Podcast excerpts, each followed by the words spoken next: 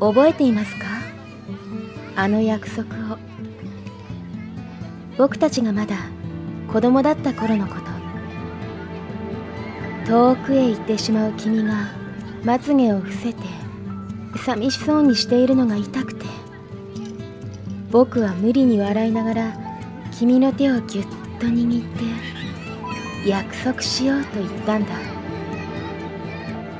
どんどん小さくなっていく君にちぎれそうなほど手を振りながら溢れる涙にも構わず僕は何を叫んだのだろう。僕たちは親友だった。確かに親友だった。僕たちだけの秘密がたくさんあった。そして今も時々思い出しては独りもちる。大人になったらまた会おう。記憶が焦っていく。将来の夢を書き残したタイムカプセル。一生懸命作った秘密基地。二人だけの合言葉。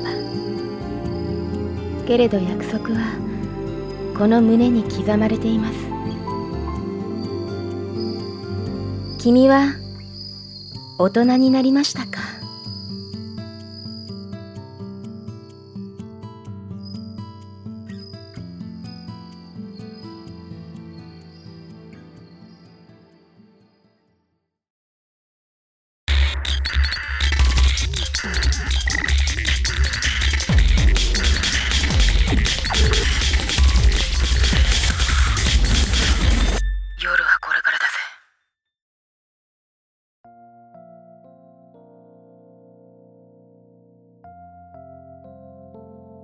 皆さんこんばんは。収録が終わって家に帰ってきました。吉川かなです、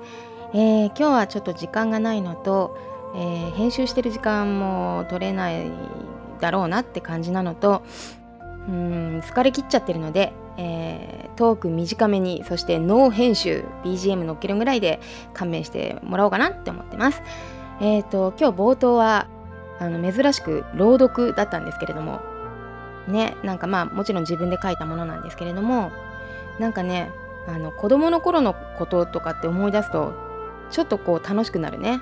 あの子供の頃とかってやみくもに楽しくなかった？なんかあの喧嘩とかもあるんだけどさ派閥とかってさでもあの私の派閥はすごい小さい派閥だよ。あの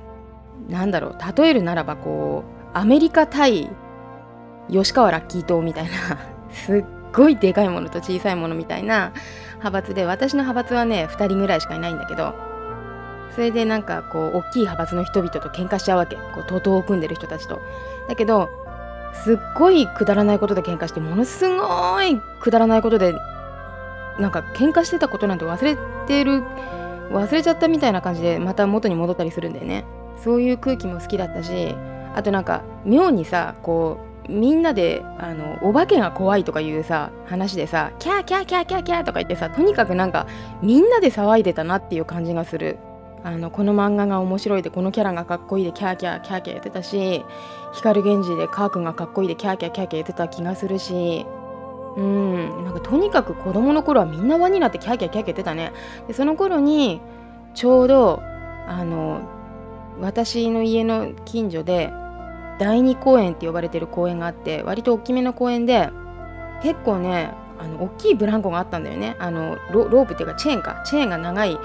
なんかすごいこう遠心力いややろうと思えば1回転ものすごいあの距離飛ぶぜみたいなでかいブランコがあって説明がすごく下手だから 何がすごいのかよく分かんないかもしれないけどとにかくすごいブランコがあったわけ。でそのブランコですんごい遠心力つけて一番高いところに行った時に飛んでしまったのもその時期だね。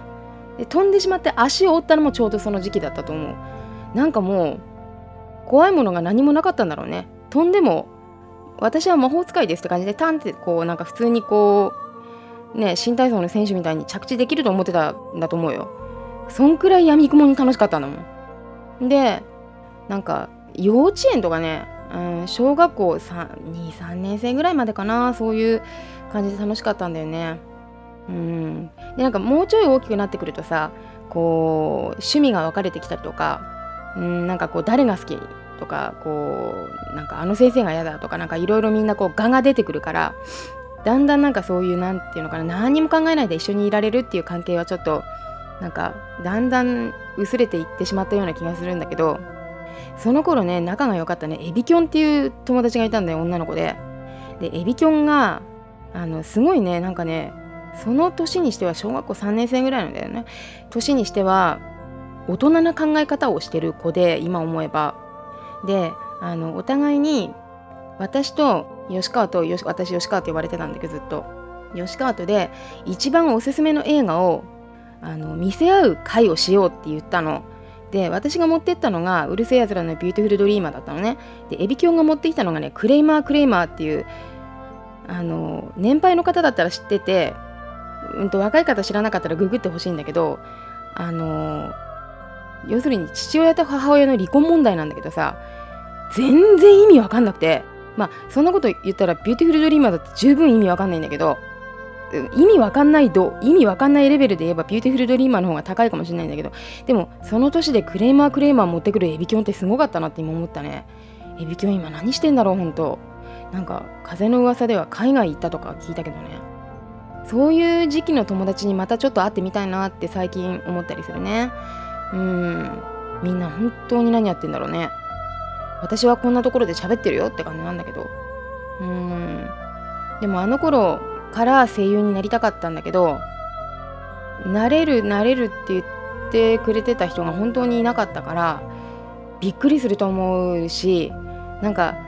あんまり認めてくれないんじゃないかなとも思うな。結構そうだからね昔の友達。吉川声優になったんだって。え？な何それ？そうなの？うーん。みたいなこうななんかこう承服しかねるうなずきみたいな。はん。みたいなまあどうせまあダメになってまですぐやめんでしょみたいな感じなんだけどでもなんかそういうのが全くなかった子供の頃とかってよかったね。まあ戻りたいとは思わないけどね。うん。戻ったら戻ったで自由がないじゃん。朝起こされたりとかさなんか宿題やらなきゃいけなかったりとか。ね。まあ私は宿題とかあんまり真面目にやってなかったけど。でも私は本当に何回も言ってるけど小学校ぐらいの頃というか6歳あだから、えーと、生まれてから6歳7歳ぐらいまで天使だったから本当リアル天使。体の色素がすごい薄くて父親からの遺伝なんだけど肌が真っ白でもう髪の毛が金髪でみたいな感じで金髪とまではいかないけどまあまあ薄茶色コーヒーぐらいあのミルク入れたコーヒーぐらいの色みたいな感じでなんかどこから来た生き物かと思ったって周りに言われたぐらい。の感じだったんだけどね今はやもう天使じゃなくなっちゃったよどうしてくれんだよって感じだよねはいというわけで、えー、今夜の吉川かなじ編この辺で終わりにしたいと思います。えー、凝った編集ができなくて申し訳なかったですけど、まあ、人によってはこっちの方が静かでいいよっていう人もいるかもしれないですね。はい。というわけで、えー、今後も疲れている時はこういうことがあるかもしれませんけれども、どうぞ何卒ご了承ください。それでは、電気、パチン。吉川かなでした。おやすみなさーい。